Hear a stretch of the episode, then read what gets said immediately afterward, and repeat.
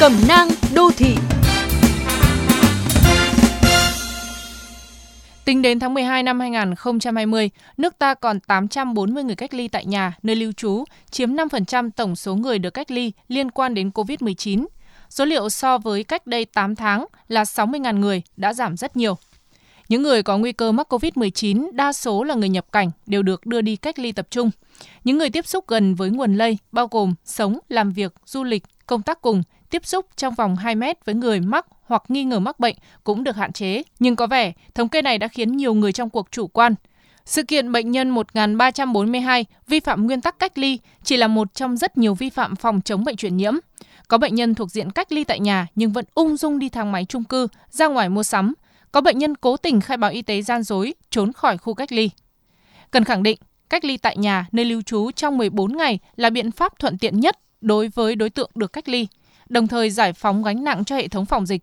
Do không có biểu hiện sốt, ho, khó thở, nên nếu thực hiện đúng nguyên tắc, họ hoàn toàn được tận hưởng một môi trường sống quen thuộc, không gò bó. Dù vậy, trong bối cảnh Việt Nam kiểm soát dịch bệnh khá tốt, những nguyên tắc này dễ bị buông lỏng. Đơn cử như đảm bảo thông thoáng trong phòng cách ly, vứt rác sinh hoạt riêng, người được cách ly tự đo nhiệt độ cơ thể mỗi ngày ít nhất 2 lần sáng chiều, ghi chép kết quả và tình trạng sức khỏe vào phiếu theo dõi hàng ngày. Hay việc đơn giản là việc đeo khẩu trang, hạn chế tiếp xúc trực tiếp, ăn chung với người thân, bạn bè, kể cả người yêu. Việc tự ý rời khỏi nhà, nơi lưu trú cần được xem là hành vi nguy hiểm với cộng đồng.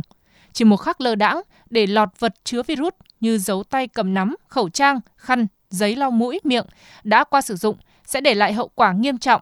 Theo hướng dẫn của Cục Y tế Dự phòng, cán bộ y tế, thành viên gia đình, những người quản lý nơi lưu trú, Ủy ban nhân dân xã, phường, thị trấn và cộng đồng có trách nhiệm hướng dẫn, theo dõi, giám sát và quản lý người cách ly. Nhưng hệ thống ấy có dày đặc đến đâu cũng không thể kín kẽ và toàn vẹn bằng ý thức của mỗi cá nhân. Mỗi người khỏe mạnh, cả cộng đồng sẽ khỏe mạnh. Mỗi người ý thức được trách nhiệm, cả cộng đồng sẽ chiến thắng đại dịch.